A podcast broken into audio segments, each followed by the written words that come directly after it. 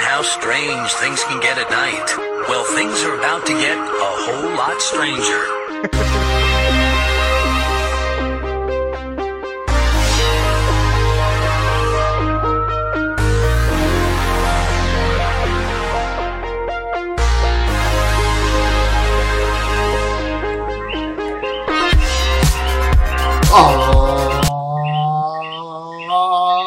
Es un poquito diferente, como que de video a esto es mejor cuando estaba la consola, que yo podía como que con la música como pompeando. Wait. Ángel. Ángel. Yeah, what's up?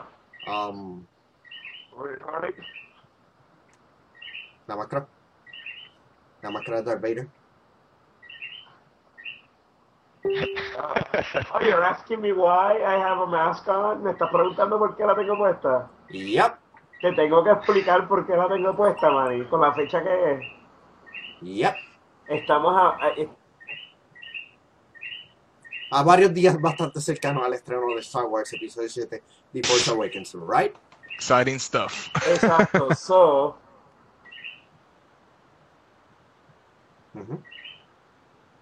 ¿cómo está? ¿Come again?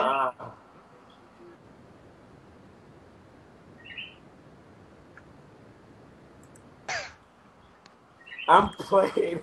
I'm finally playing. God damn it. Okay, en lo que tú explicas, lo que tú estás jugando. Mi nombre es Manuel Pérez, junto a mí en Skype se encuentra Edgar y Ángel. Bienvenido al séptimo episodio de Cyberbox PRCast, en donde usualmente hablamos de noticias geek, pero en esta ocasión vamos a hablar de Game. Todo es relacionado a Game. Y Ángel está emocionado. Explícale a la gente por qué está emocionado. ¿Qué tú estás jugando? Ahora mismo yo estoy jugando el Closed Alpha de Doom. Traído ustedes por defecto. No podemos mostrar nada. Eso es así, yo no puedo mostrar nada, solamente puedo dar, o sea, alguno que otro detalle por encima, pero no puedo mostrar absolutamente nada. Puedo decir que me acaban de matar. A lot of insight. Scoops. Ah. Eso es un scoop, te mataron. El scoop, spoiler, me mataron en Doom. Edgar, ¿cómo te encuentras? Muy bien, aquí. ¿Cómo estás tú nivel de hype? Porque yo veo a Ángel con una máscara, pero ¿cómo está el tuyo? Está como que está en otro nivel ya yo trascendí como que con el hype. Estoy tan, sí, eso es contando las horas y los días, los minutos, todo. ¿Quién la va a verla primero? Toda la va a verla el 17, ¿verdad? El jueves, sí. Yo la voy a ver a las 9 de la noche. Que probablemente ustedes la van a ver más antes que yo. Yo tengo mis taquillas para el viernes, a las 9 de la noche también, pero el viernes. Ok. Yo creo que yo voy a estar como que brincando en cine como que... A ver dónde es. Sí, porque yo no compré taquilla. Es como que... ¡Hello, mister! ¡Hello! Sabrá bien. ¡Hello! Sabrá si hay gente por ahí que las va a vender por el hype. Sí. Compró un montón y las va a vender por ahí. Sí, pendiente a Facebook y todo eso que va a aparecer. Eso va a aparecer. No se acuerdan el revolú ese bien grande de las taquillas con Caribbean Cinemas y todo eso. Horrible.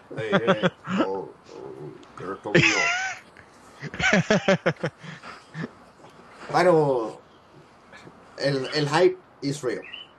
Y como dice una gran frase, my body is ready. Exacto. True. Sí. Así que vamos a hablar de lo que es de dos eventos que ocurrieron durante el fin de semana. Como ya aparece en la pantalla, The Game Awards, la segunda edición de este evento producido por Jeff Dorito Pope Ghibli. Ahora el Santo Pope Dorito. Vamos a hablar del por qué es Santo. El Santo Dorito. El Santo Pope Dorito. Ya. Cuando empezamos a hablar de Konami, ya va. Por ahí viene, All right, ya. Ya vimos, tengo que seguirme la campanita. Shame. Pero, ¿qué les pareció el evento? Vamos a empezar por Edgar. ¿Qué te pareció la segunda edición de The Game Awards? Bueno, pues los Game Awards me gustó muchísimo más que el año pasado. Más organización. Sentí también que fue una ceremonia un poco más seria. O sea, un poco más al nivel de como Academy Awards, ¿tú me entiendes? Uh-huh. Más organizada, muy buenos reveals. Nada sustancial que no sabíamos que venía, pero bastante bueno. Fue entretenido. No fue tan lento como el año pasado, que fue como que bien... ¿Y tú, Ángel? Ajá, dime. Digo, perdón, Ángel. Okay. Al igual que lo dijo Edgar, mucho mejor que el año pasado, más organizado. Me encantó el tributo que le hicieron a Satoru Iwata. El único problema sí que encontré fue que sí hubieron algunos hiccups técnicos con ciertas cositas que tú te das cuenta, pero... No fue tanto como el año pasado. El año pasado tú veías esos errores de producción y todo eso. Pero me encanta que Jeff ha puesto esto a trabajar él de una manera increíble. Después de todo lo que había pasado con Game Trailers y todo eso. Sí. Y los Game Awards que transmitieron por Spike. Así que me alegra ver esto como ha estado pasando. Pero... y lo único otro que me molestó en sí no fue en sí de los Game Awards en sí, sino lo que ocurrió con Konami. Pero vamos a hablar de eso, porque vamos a crear un poquito de anticipación hacia eso. Vamos a hablar de algunos de los reviews que hicieron. Y hubo uno que realmente nos tomó de sorpresa. Ángel y yo lo vimos en el mismo lugar y fue el de Telltale Batman. Eso es así, ese reveal, poco a poco, como que uno se va dando cuenta, como que, yo reconozco esto, y esto me huele a que, mira, sí es Batman, pero ¿qué es esto? ¡Oh, Telltale Games! ¡Wow! Yo estoy un poco confundido, ¿verdad? ¿Cómo va a funcionar eso? ¿Alguien me puede explicar eso? ¿Verdad? Bueno, Manny tiene una teoría interesante de cómo va a funcionar. Manny, ¿qué tú crees? Ok, ustedes saben que usualmente los juegos de Telltale, como que tú tienes que recordarte de cierto evento. El juego va a iniciar con los Waynes, papá, mamá y hijo Wayne, saliendo de la película del zorro, y por alguna razón tiene miedo. Es como que, ¡oh! Y viene este tipo diciendo, ¡ah, dame esto! Y él tiene cuatro opciones. Nada. Así que matan a tus padres y solamente tiene una opción. Llora. That is really sad. Y tú sabes que va a aparecer arriba. Bruce Wayne va a recordar esto. Eso es así. Empezamos jugando esto. Con lo deprimente que son los juegos de Telltale, por la mayoría de los juegos, no me extrañaría que fuera algo así. Si vamos por la vena de Walking Dead y Game of Thrones. Y tuviste que mencionar. Yo espero que realmente cambien como que el mecanismo, un poquito el game mechanic, porque sí, yo jugué, no sé si, yo sé que Ángel jugó el de Game of Thrones, ambos lo detestábamos. Yo estoy jugando el Minecraft Story Mode y son bastante repetitivos y tenemos juegos como Life is Strange que están haciendo algo diferente. Y ese es el problema de la fórmula. Hablando de Life is Strange, lo conseguí en el Steam Sale que ocurrió recientemente en Black Friday y de verdad que lo estoy disfrutando y me encantaría que Telltale tuviera ¡wow! Acabo de hacer algo bien cool en Doom. Y no podemos mostrarlo. Y no puedo decirlo. Pero sí, quisiera que Telltale incorporara un par de las cosas que hizo Life is Strange. Y de verdad que me gusta cómo está funcionando. Ya lo que pasa con Telltale es que la fórmula ya cansa. Tiene que haber una forma de como que rejuvenecer esa fórmula, porque ya es como que ya cansa, es como que ya la han usado tanto y ya es lo mismo. Y pues tienen que hacer...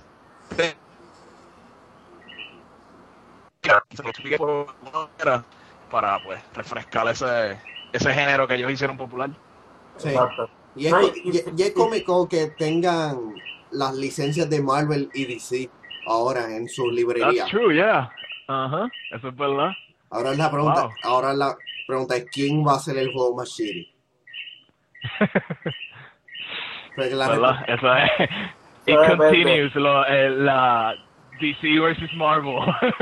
Sí. La guerra continúa. Exacto. Otro reveal que hicieron antes del evento era el de Mortal Kombat X, el segundo character pack, el cual incluye Leatherface, Xenomorph, Triborg y Borracho. Bastante diverso, pero Leatherface como que se ve un poquito fuera de lugar. Sí, de eso voy a hablar ahora, pero Triborg es ya mi favorito. I'm down con el Xenomorph. Like, I'm really excited for the Xenomorph. Y yo creo que entre Triborg y el Xenomorph tienen unas funciones similares, y es que para mí que de la manera que presentaron el Xenomorph en el trailer, si te das cuenta como que okay, salió de Baraka, pues le pusieron los blades de Baraka a ese Xenomorph que vimos en el trailer. Pero posiblemente lo que veamos es que las tres variaciones del Xenomorph van a... Fuera de la de Baraka, las otras dos pueden ser de otros personajes que no están en el roster original de Mortal Kombat X. Y puede ser que veamos eso para el Xenomorph. Wow. Pero brutal, sí, esa es buena idea. Yes, please. Sí, porque por ejemplo,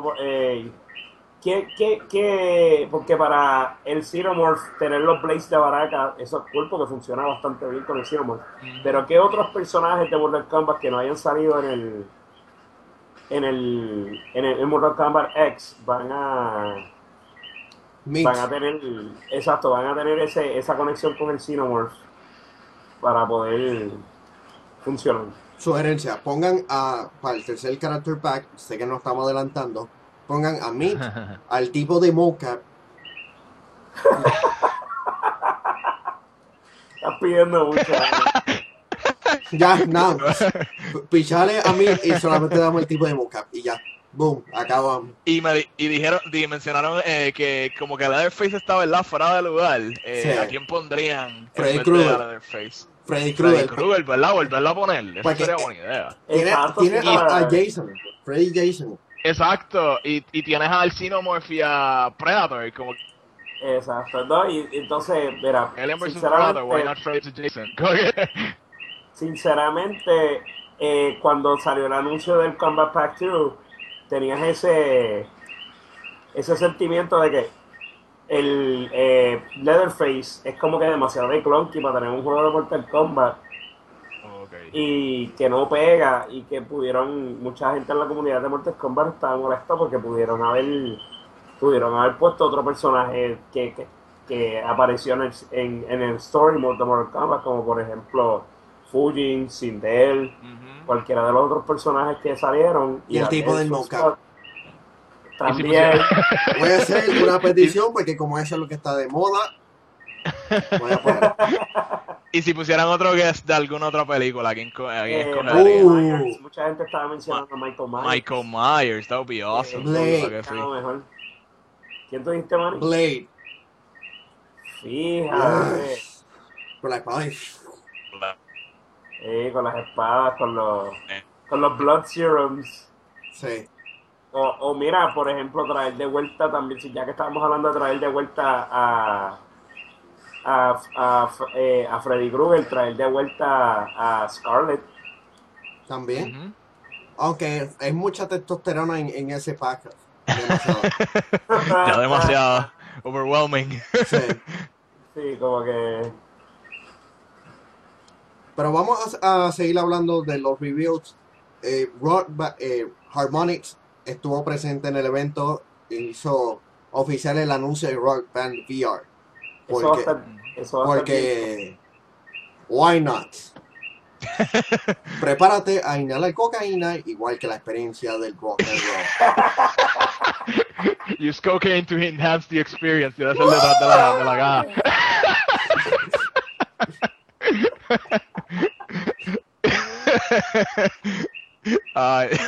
Después de que yo pueda coger como que una paloma, morderle la cabeza y escupirla de ser.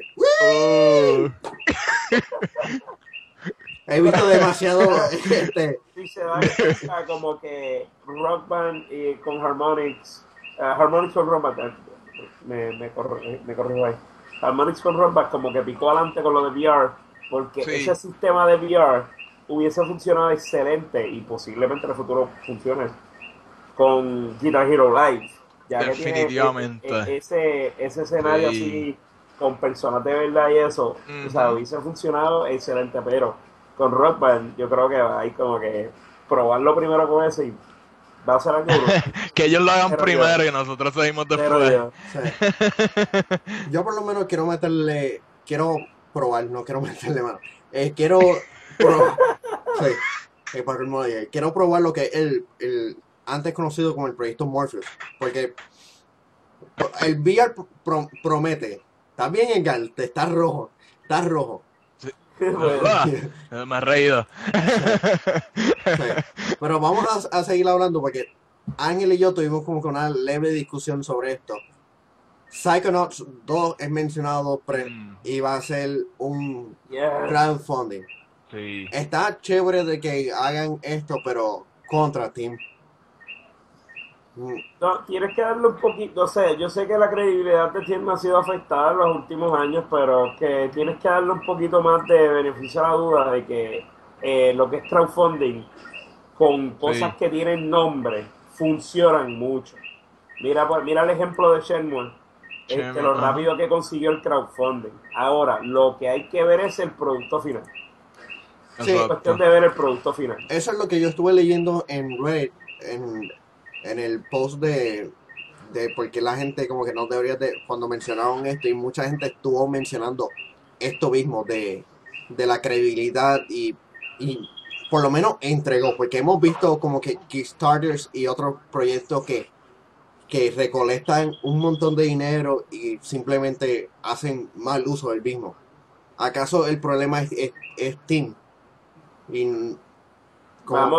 Yo creo que si el problema es él, vamos a ver ahora de verdad si lo es, porque como se le va a estar entregando el dinero por medio de crowdfunding, y si no se hace entrega del producto bien, pues va a terminar de dañar su reputación. Exacto, y créeme que no va a volver a estar haciendo videojuegos. Edgar, ¿tú ya estás jugando Psychonauts? Sí, hace mucho tiempo.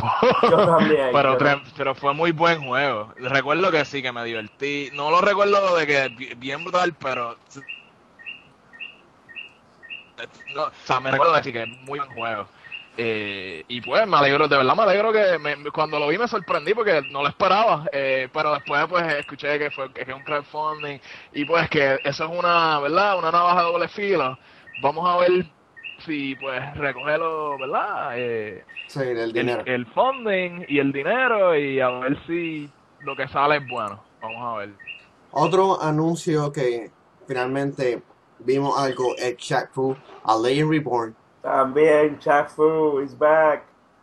Este proyecto fue financiado a través de un crowdfunding y se ve bastante decente.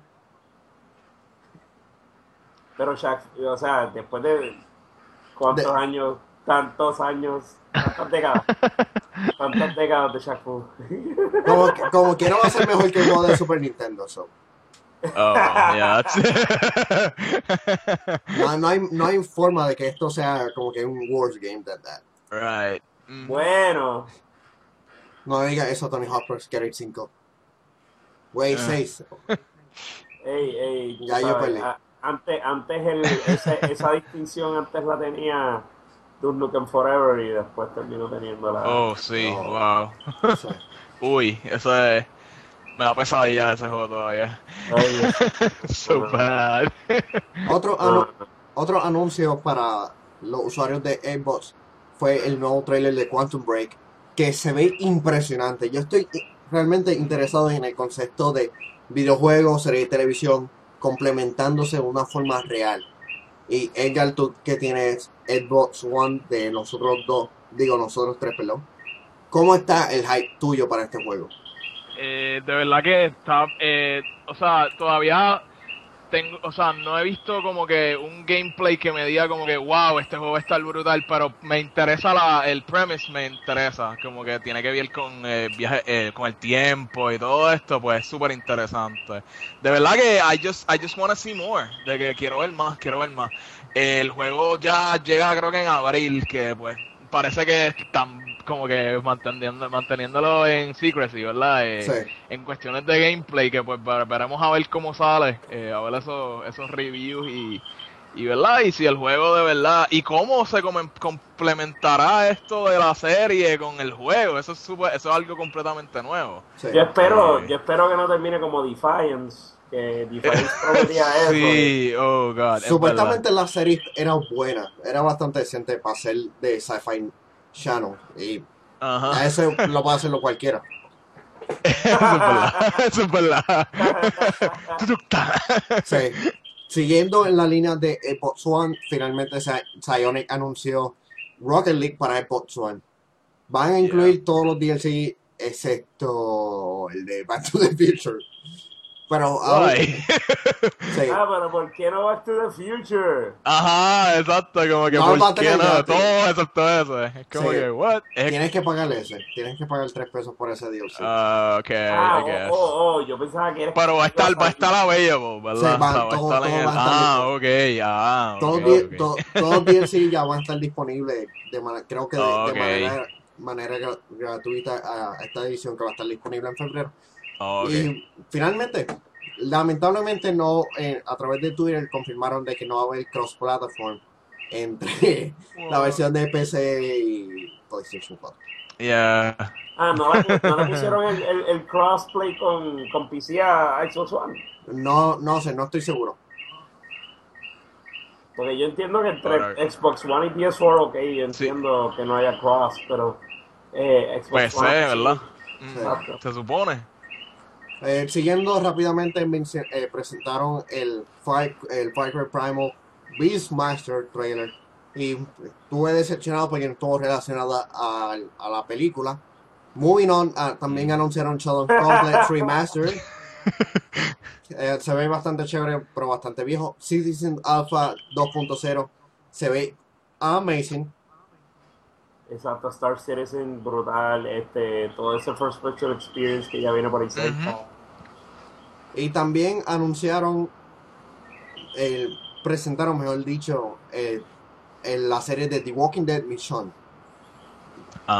Tiene 3 episodios, pero espero que sea realmente bueno. Y esto va a la par con la serie de cómics del mismo nombre. Y va a estar chévere. Porque 3 episodios más vale que valga la pena.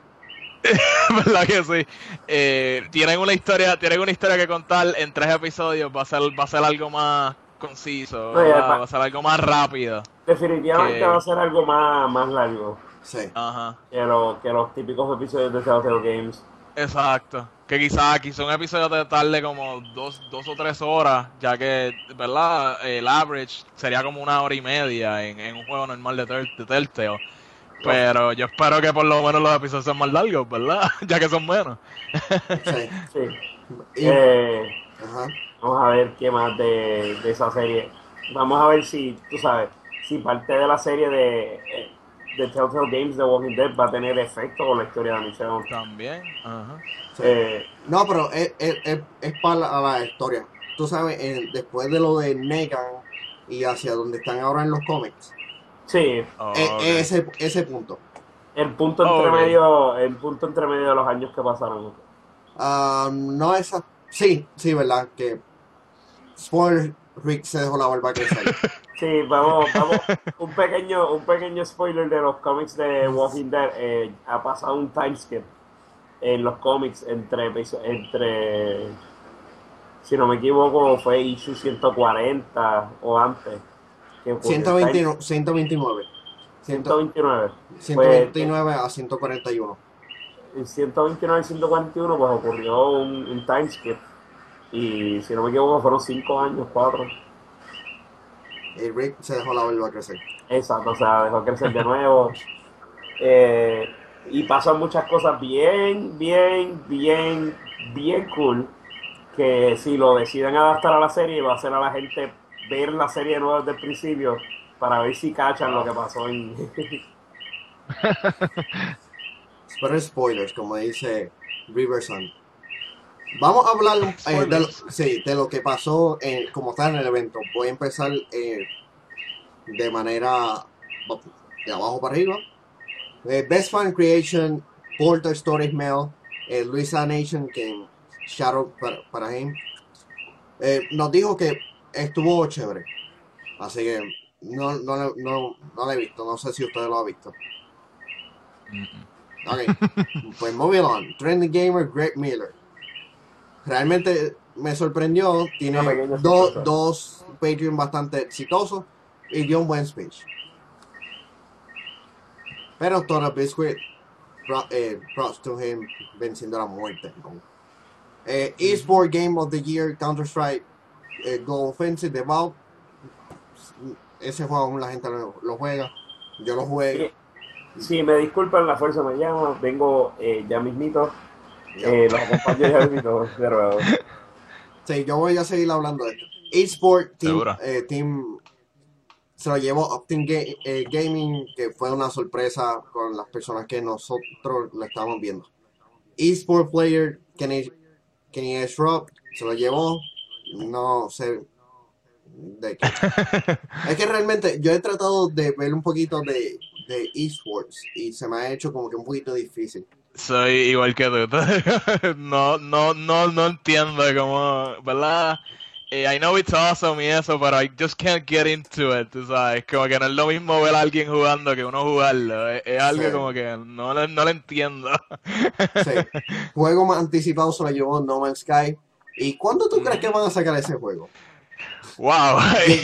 Llevan más de 2 años como que anunciándolo, ¿verdad? Ese juego es súper ambicioso, ¿verdad? Vamos a ver cuándo sale, y si es lo que prometen, ese juego va a estar brutal. Sí. Pero, no sé, de verdad que release date se supone que el año que viene, vamos a ver, yo no creo.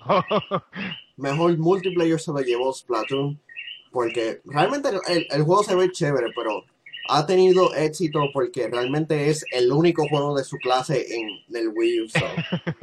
Ajá, exacto. O está jugando Mario Maker o está jugando Super Smash.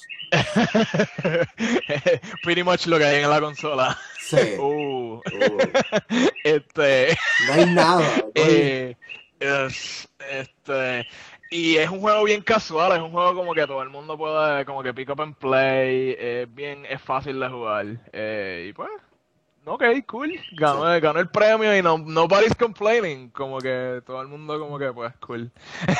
Sí, y venció Rocket League, Halo 5, yo sé que te dolió, Destiny, Tekken King y Call of Duty.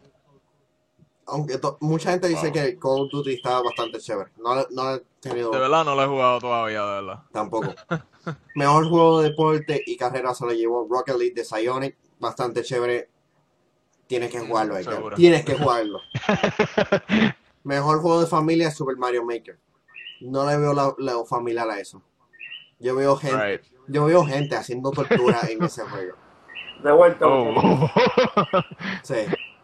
Mejor juego de pelea, para sorpresa de nadie, Mortal Kombat X. Obviamente, ¿qué más salió este año de pelea? Rising Thunder. ¿Qué estaba nominado? Rising Thunder, Rise of the Incarnates y Guilty Gear XR Design. No había mucha competencia. Ya sabemos por qué ganaba Mortal Kombat. Sí, yo creo que este año, spoilers de lo que va a haber a finales del año, porque vas a escuchar varios podcasts en donde vamos a discutir los mejores juegos del año. Y vamos a discutir grandemente, va a escuchar el proceso de eliminación y selectivo. Así que va a haber batalla. Hoy, batalla campal, nos vamos a entrar a cantar. Sí, va a ser. No, va a ser más candente que la pelea de Alberto del Río con el fanático. Sí. Va a estar fuerte. Pero no creo que. Pero volviendo a eso, no creo que vayamos a incluir el juego de pelea porque no hay mucha variedad y simplemente se lo vamos a dar a Mortal Kombat. Estoy de acuerdo. Sí. Best RPG, The Witcher 3, The Wall Hunt. Edgar, a ti te encantó de este juego. Me fascinó. ¿Por qué se mereció este premio? Es que el juego, de verdad, a mí siempre me ha gustado The Witcher. Yo, por lo menos, lo jugué desde el segundo juego. Y este de ahora es como. Es tan immersive. Y puedes hacer tantas cosas de diferentes maneras. El juego de verdad está brutal. Y pues, honestamente, creo que el premio fue de Best Game, que me imagino que vas a ir ahorita a eso, fue bien merecido, de verdad. Yo sé que Ángel no está de acuerdo conmigo, pero there we go. That's what I think, man. No 100%, porque sí, Witcher 3 fue este juego, o sea, se merece el premio. Pero yo encuentro que el juego que más entretuvo, honestamente, la carrera que hubo para el Game of the Year, fue Santo Pope. Sí, que estuvieron ahí hasta el final.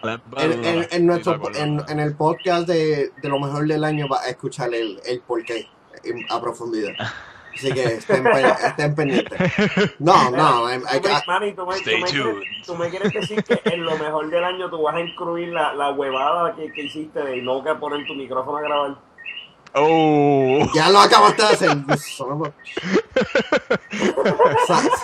Me hace sacarle ese lado italiano. Continuando con la lista, Best Action Adventure Game, Metal Gear Solid 5, The Phantom Pain, una categoría bastante reñida, porque Ori and the Blind Forest se veía bastante chévere, no lo hemos jugado. Rise of the Tomb Raider, tampoco lo hemos jugado. ¿Tú ya te jugaste, Edgar? Rise of the Tomb Raider no, estoy esperando para jugarlo, pero todavía no lo he jugado. Batman Arkham. Pero me dicen que está brutal. Sí. Batman Arkham Knight. A mí no me encantó. Sí. Me gustó, I enjoyed it, pero Arkham City fue muchísimo mejor. Y no sé, como que le faltaba algo, de verdad que no sé exactamente qué, pero a ese juego le faltaba algo. Y no creo que tenía ese... Una mejor historia. Yeah, you go. Eso mismo. You got it. Esa sí, la historia era bien, what the hell. Pero sí, fue entretenido, pero no fue un juego que se quedó conmigo, no resonó. Best Shooter se lo llevó Splatoon, venciendo nuevamente Call of Duty, Black Ops, damn, Destiny, Halo 5 y Star Wars Battlefront. Wow. Estoy viendo la lista y es como que, wow.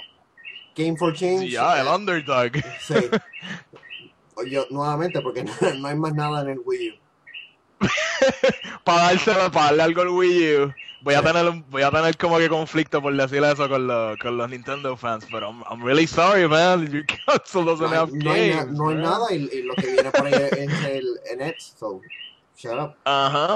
Veremos a ver qué pasa. El Game for Change es una categoría en cual como promete algún cambio. Aún no entiendo bien esta categoría, pero se le llevó Life is Strange, un juego bastante bueno en cuestión de su historia. En Best Performance se lo llevó Viva Cypher por Her Story. Y hubo un pequeño blooper. Ángel, perdón. Es que como tengo en la pequeña pantalla a Edgar, como que, ok. Ángel, ¿me puedes contar qué fue lo que pasó cuando presentaron la ganadora? Hubo poca gente como que se dio cuenta, pero yo me di cuenta y me dio risa. Cuando anuncian a Viva Cypher como la ganadora y la anuncian como la ganadora por el juego de Witcher 3. E a rayo! Wow! Awkward! People... Yeah. Ooh. Yeah. That's super awkward. No, no. Lo más awkward en el evento fue lo de... David Hayer, como que... fue la voz de Big Boss y tal mundo como que... Shut up. Es como que... Así mismo estaban diciendo como eso te da énfasis al major spoiler que tiene Metal Gear. Sí, pero ella venció a Sleep Bird, quien se ha convertido en una actriz bastante buena, Camila Loughlin en Lara Croft, también Warrington, Doug Cole en Geralt en The Witcher 3, Mark Hamill, so bueno voice actor. El mejor soundtrack se lo llevo Metal Gear Solid 5, The Phantom Pain, se lo merece Ángel, sí o no. Sí. Ok, moving on. A mí me encantó, by the way, me encantó el performance de Stephen Houston cantando Quiet Steam. Sí. Ahí, cabrón. Yo me paré y todo, man, y tú me viste, yo me paré y todo, Manuel. Pero se sentía raro verla a ella con mucha ropa. Mari, en serio. Mari, en serio. Esos tweets me los robé de alguien. Lo encontré bastante gracioso. Mejor dirección de arte, Ori and the Blind Forest. Un juego bastante encantador. Cuando lo presentaron constantemente, yo quiero jugarlo. Es hermoso. Mejor narrativa, sorprendentemente, Her Story. Wow. ¿Cuáles eran los nominados? ¿Cuáles eran? Life is Strange, The Witcher 3, Until Dawn y Ángel llora por este Tales from Borderlands. Ah, damn. Wow. Until Dawn, déjame decirte que me sorprendió que Until Dawn lo pusieron nominado para algo. Pero la Best Narrative como que la aplica porque sí se siente como esa típica película. Sí, sí. Pero yo seguiré, a mí me gusta Until Dawn, me gusta cómo funciona, pero seguiré llamando Until Dawn When White People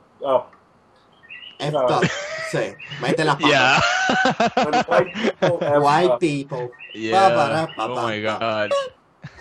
El Best Mobile Handle Game se lo llevó Lara Croft Go. Moving on, mejor juego independiente, Rocket League, que fue una sorpresa. Pues estaba Action Verge, Her Story, Ori and the Blind Forest y Undertale. Undertale es un juego bastante favorito. No lo he jugado, pero hay muchas personas que le han encantado. Y ver Rocket League ganándose este juego fue una sorpresa agradable. Especialmente cuando estuvimos viendo la transmisión, hubo un pequeño lagueo. Que diciendo, y el ganador es... Y estaban ya las personas en la tarima. Y, yeah.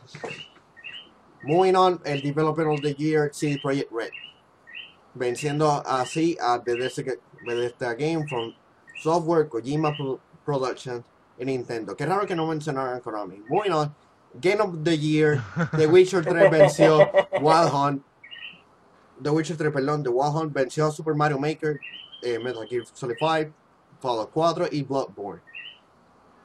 ¿Se lo merecía? Wow, venció a Fallout 4. Yo tengo problemas con Fallout 4, pero... eso es para Game of the Year. No lo he jugado, por eso te pregunto, pero me dicen que Fallout 4 está brutal. Me sorprendió, okay. No sabía que estaba nominado. Estas son palabras de una conversación que tuve con un amigo mío que tiene Fallout 4 y todo eso, pero Fallout 4 es Fallout 3 con un nuevo caparazón. Gacha. Entretenido. Básicamente lo mismo. Sí, porque Fallout los hypean como ser esta gran innovación, pero no lo es. Es bueno, es entretenido. Okay. Pero es la misma fórmula, no es innovative ni nada así como que. No tan wow como se decía. Como lo proyectaban. Sí. Okay. Y estos fueron los resultados de Game Awards, un mejor evento, pero vamos a hablar de Saint Dorito Pope. Que te bendiga el Mountain Dew. Como habrán notado, iba a decir Konami. Metal Gear Solid 5 ganó sus respectivos premios y varias personas fueron a recoger los premios. Y cuando el juego se llevó mejor juego de acción y aventura, Jeff Keighley, ¿cómo es? Keighley. Reveló que Hideo Kojima tenía planes para ir al evento. ¿Y qué fue lo que hizo, Ángel? ¿Qué fue lo que hizo? Konami, como buena y excelente compañía AAA que existe en el mundo en el game y tan alabada y tal eso, sometió una orden a través de sus abogados para que Kojima no pudiera asistir a The Game Awards. What? Y no pudiera participar, wow. No pudiera aparecer legalmente. Y escucharon bullicios y todo, el crowd estaba bien molesto, obviamente, yo, a pesar yo también de que... lo estoy, ¿verdad? Pero... sí, qué bueno que hicieron eso, porque en otras sí. en otros premios, específicamente de películas, algo que constantemente nosotros tres hemos visto, no ocurren cosas como esta, mantienen las diferencias por cuestión de imagen sí. Y... él es el director, él hizo esto. Y si tú mantienes la imagen de que Hideo Kojima está en vacaciones. What the fuck? Perdón. What the hell? Yeah. What the hell? What the hell? Yeah. Es algo completamente necesario. Me hiciste recordarles esa frase, la del programa de... No. Toda mi familia lo dicen y es como que... Shut up. Hacer ese chiste ahora estaría bien fuera de lugar. Oh. Yeah. Ángel está sentida.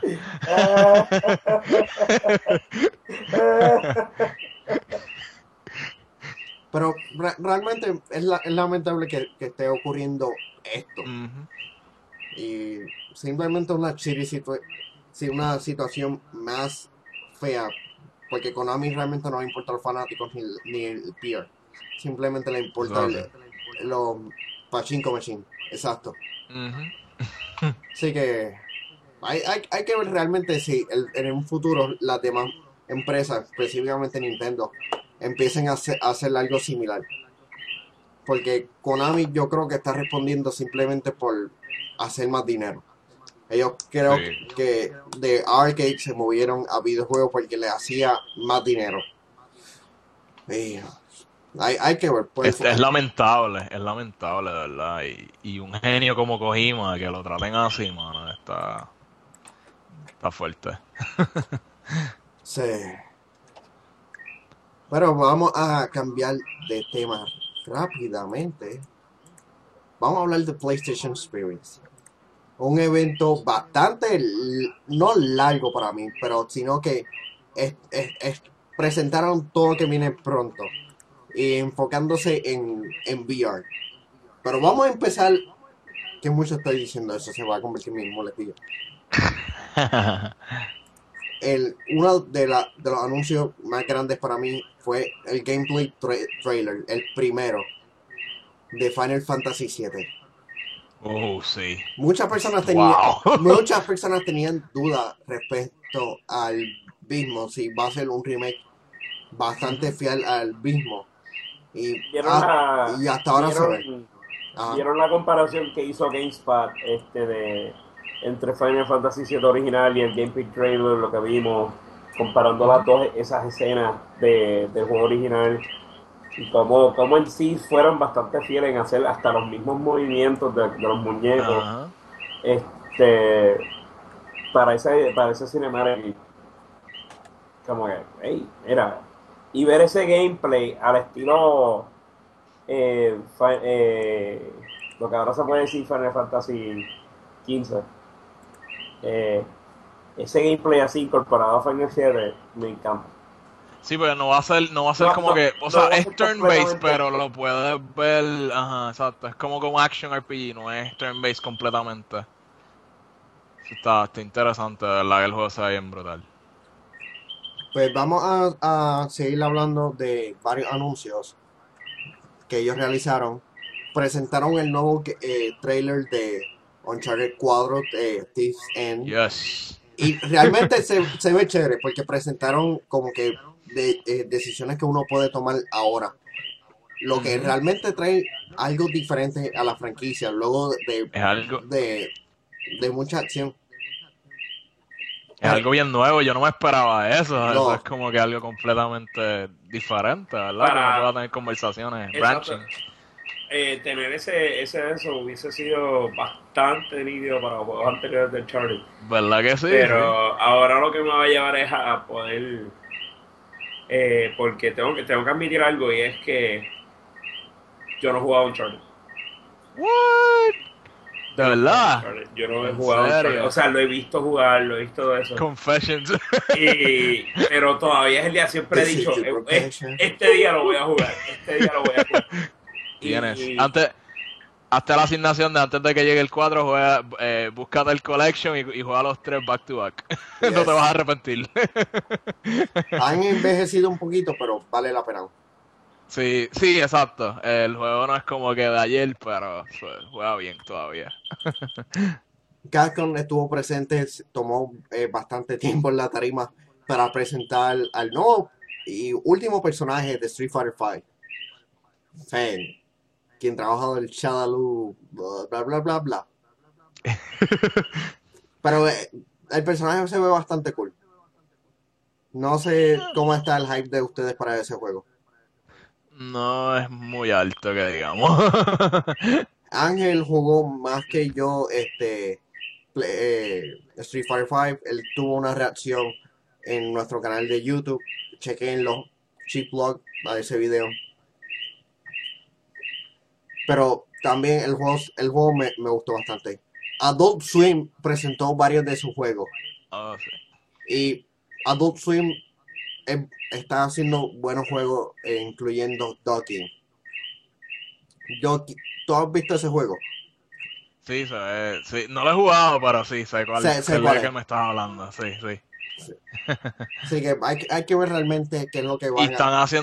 Están haciendo juegos buenos, como que están como que metiéndose en eso mucho de hacer videojuegos. Está interesante eso. Esa partnership que tienen ahí con Adult Swim. Sí. Otro juego que presentaron fue Brutal, que realmente se ve visualmente impresionante porque es bastante simplista y me capturó la atención. Siguiendo, anunciaron nuevamente MLB The Show 16. Sports. Ahora que mencionas MLB The Show 16, quiero traer otro guest aquí, rapidito, por aquí, si puedes acercar. Pregúntale cuál es... Espera, el micrófono tuyo. ¿Cuál es? Pregúntale a Cristian Fuentes, te veo. Ok, ¿cuál es el mejor juego de deporte? ¿Cuál es tu mejor juego de deporte, Cristian? Para ti, Ever. Wow. Para mí está entre ESPN NFL 2K5. Para mí es mejor que cualquier Madden. Y Knockout Kings 2000 de PS1. Eso es el mejor juego. Wow. It was a sports game. I agree, yeah. That game was awesome. Knockout Kings, I loved it. Sí. Hey, tenemos aquí a Cristian que se apareció aquí con nosotros hoy. Live. Yes. Vamos a seguir discutiendo. The Taken King presentó Star Wars Racing League. Se ve bastante chévere. Haciendo carreras. Pero no he tenido como que esa oportunidad para yo jugar Destiny. Yo tampoco. No me ha... ¿verdad? No me ha capturado la atención...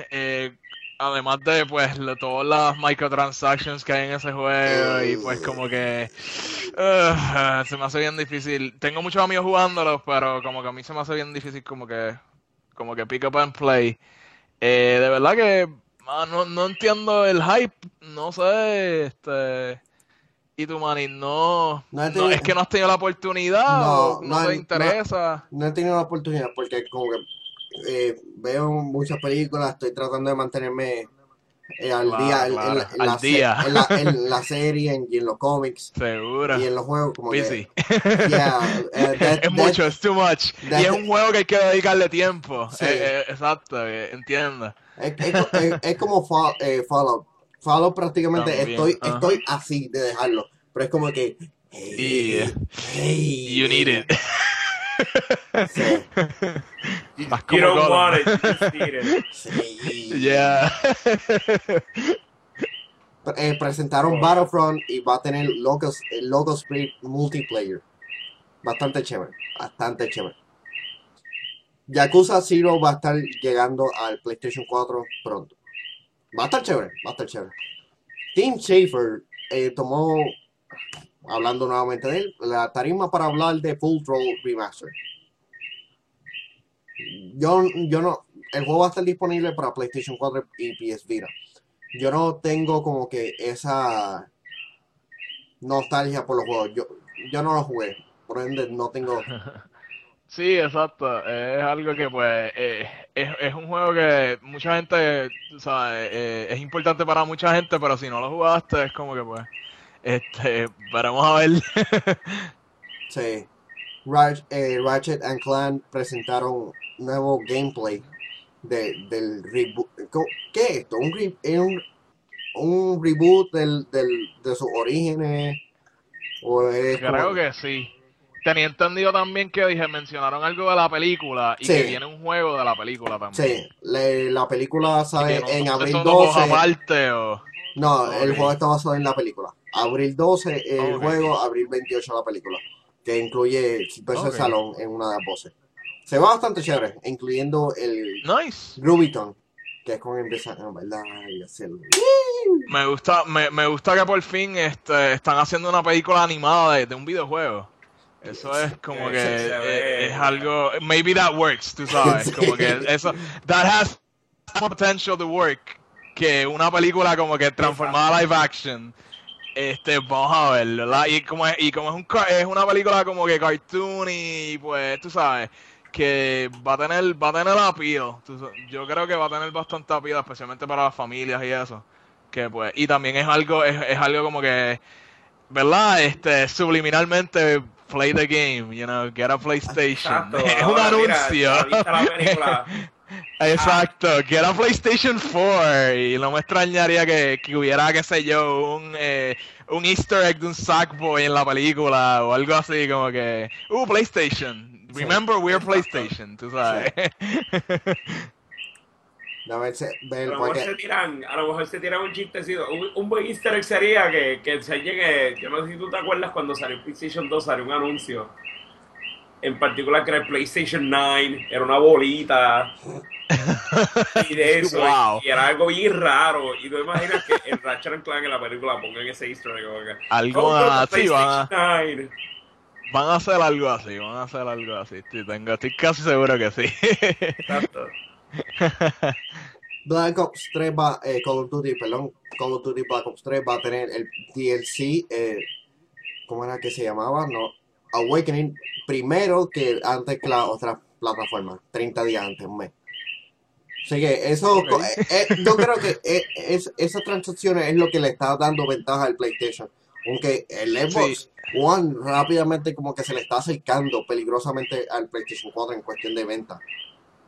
Sí, pero si te das cuenta, eso de las exclusividades así de DLC y todo eso, ya cada lado ha tenido su... Sí, eso es una navaja doble filo también, porque, por ejemplo, Tomb Raider, Rise of the Tomb Raider, es exclusivo ahora mismo para Xbox y no ha vendido casi nada, porque la gente está esperando a que venga el de PlayStation con todo el DLC. Sí. Exacto. Y es como que, pues, ¿para qué lo voy a comprar ahora? Si lo voy a comprar después, igual mismo precio con todo el DLC. Y con quizás exclusivos de PlayStation también, que no tengo en el Xbox. Y pues yo pienso que eso también afecta en cuestiones, quizás no mucho, no tanto en DLC, pero en cuestiones de full retail games, eso afecta, por más que sea como que we got it first, pero eso te afecta en the long run, eso te va a afectar. Y bastante. Creo que se está viendo con Tomb Raider, se está viendo mucho. Todavía ese es otro juego que he querido probar, es Tomb Raider, después Rise of the Tomb Raider, pero como dijo, yo prefiero ¿Seguro? Esperar. Yo tengo un Xbox y estoy considerando esperarlo para PlayStation porque sé que va a venir con más cosas. ¡Oh, wow! Es como que, confession, there you go. Porque de verdad que... tú sabes, y no es como que tan, no va a ser como que en noviembre del año que viene, solamente va a ser creo que en febrero es que sale el juego. Yo creo que en marzo. No es tanto la espera, y en, quizás en marzo. No es tanta la espera tampoco, que es como que I can wait, no sabes. Paramos a ver si me aguanto, ¿verdad? Hasta tanto tiempo, pero no sé, como que la estoy considerando. Quiero hablar, ahora sí que estamos hablando de juegos de PlayStation y eso, quiero hablar de un rumorcito que se está corriendo por ahí. Tiene que ver con Final Fantasy. Supuestamente Final Fantasy X y X-2, el Remastered, posiblemente salga para Steam. Oh, wow. Why not? Ajá, exacto. O sea, esto, pero todo, o sea, por ahora es un rumor, así que... Por eso tomarlo con pinza. Con mucha pinza. Ajá. ¿En dónde apareció? ¿En New Gap? Sí, New Gap. Yeah. Otro juego que realmente capturó mi atención es Nioh, que es de Team Ninja. Es un juego parecido a Onimusha y Dark Souls. Se ve bastante chévere. Mucho sangriento. Así que hay que ver cuándo vamos a ver ese juego. Uh-huh. Y vamos a hablar un poquito de VR, porque el juego tomó bastante tiempo en enfocarse en lo que es VR.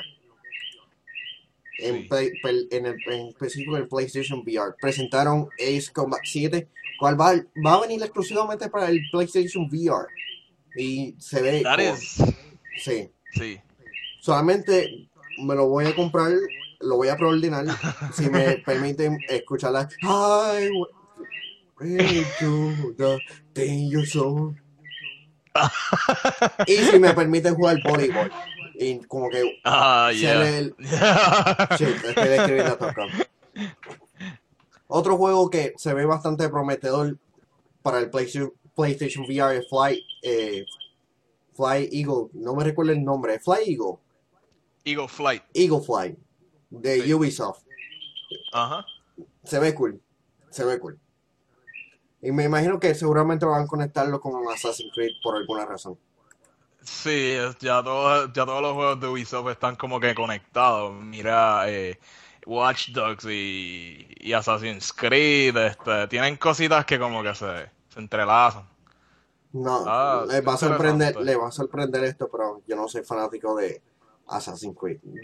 Yo de verdad. Ya, yo creo que desde el tercero perdieron rumbo. Yo encuentro que parte de acuerdo. El tercero perdió rumbo fue maldita sea la madre esa parte que dijo Where is Starfleet? I don't care where the game. Con el 3 como que perdieron rumbo, pero con Black Flag. A mí me gustó mucho Black Flag. Volvieron a coger esa pizza. Me hubiese gustado que Black Flag hubiese sido el tercer juego. Sí. Y después, o sea, tirar el tercer.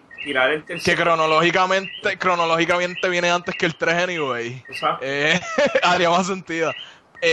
Yo estoy de acuerdo con... mi favorito, creo que fue tremendo juego, fue el segundo. Assassin's Creed 2.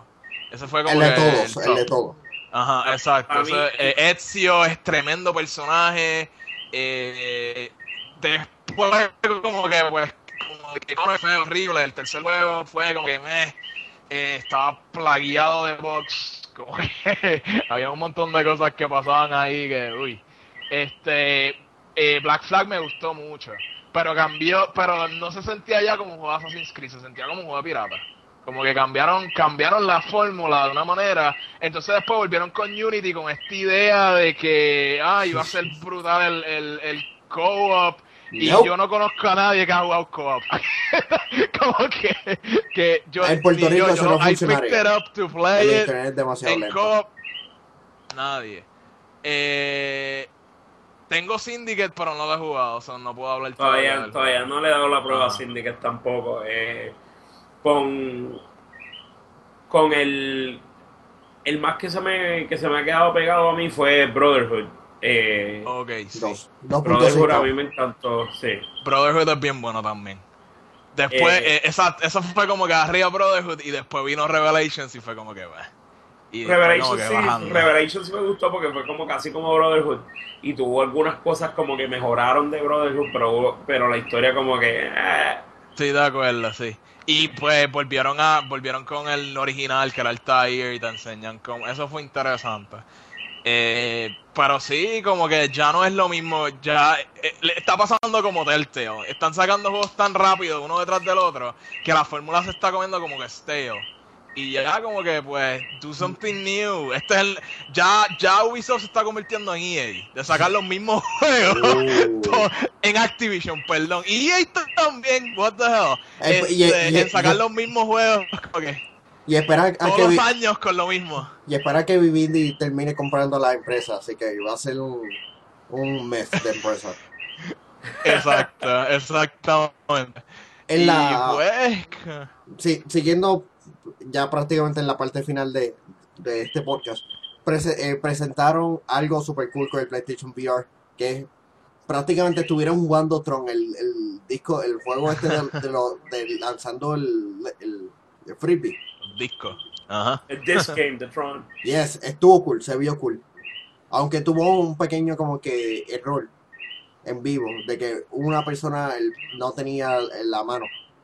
Como que problema técnico. No, pero se veía bastante prometedor, más que el Kinect, porque mira que el Kinect falleció, Flat Night.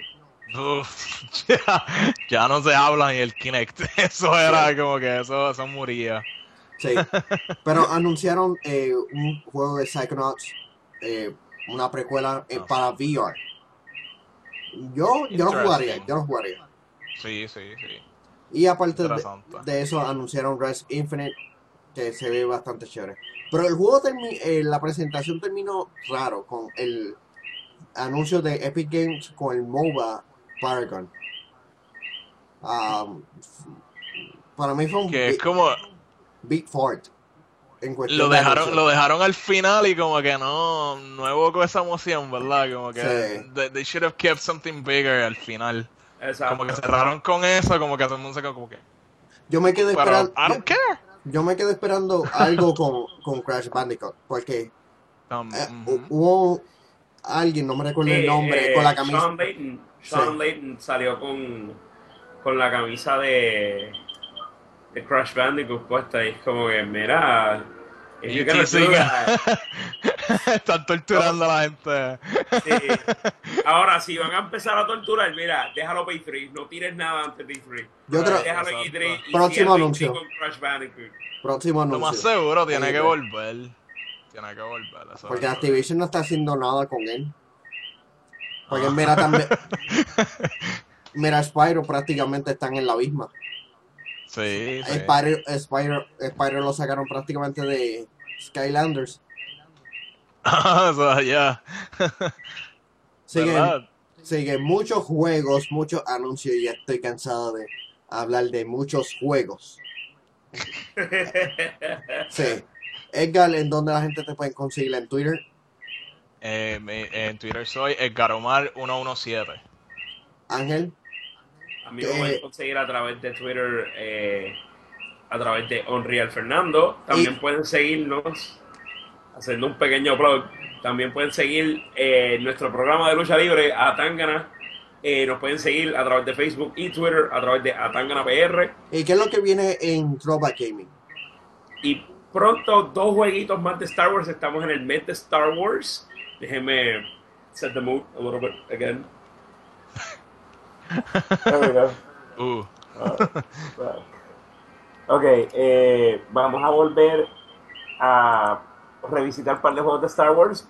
Ya revisitamos Super Star Wars y Star Wars Episodio 3. Vamos a revisitar 2 jueguitos más y uno de ellos, un favorito de N64. Uno de los 2 favoritos de N64. A ver, Edgar, adivina. ¿Cuál es? Bueno, tengo 2 teorías. O es Shadows of the Empire o es Rogue Squadron. Espéralo el martes. Es uno de esos 2. Este martes awesome. Para saber. Los 2 están brutales, de hecho. Y el último juego para esta semana va a ser un jueguito que para mí uno de mis favoritos. Y vamos no sé de mucha gente que lo haya jugado. Es de PlayStation 2 también. Y tenemos un invitado especial esta semana que tiene... que es parte del grupo de cosplay. ¡Hey! Spoiler. Vamos, eso es lo más que voy a decir, es lo más que voy a decir, no voy a decir mucho.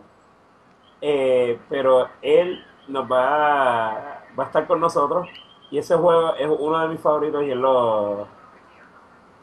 No voy a decir no.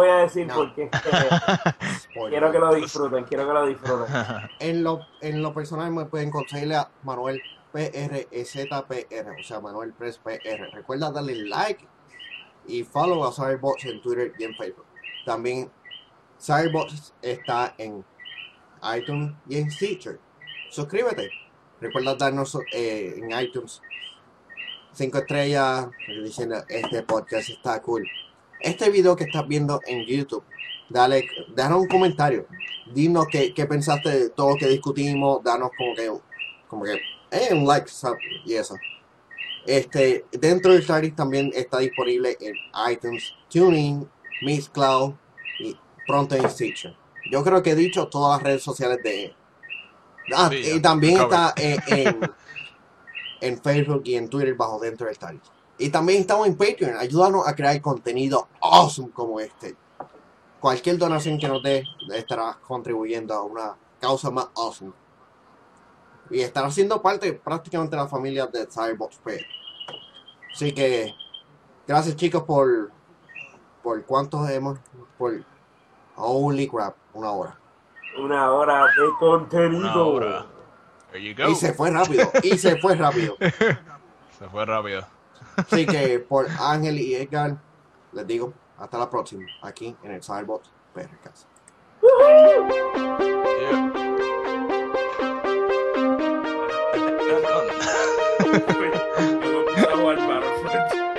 We've seen how strange things can get at night. Well, things are about to get a whole lot stranger.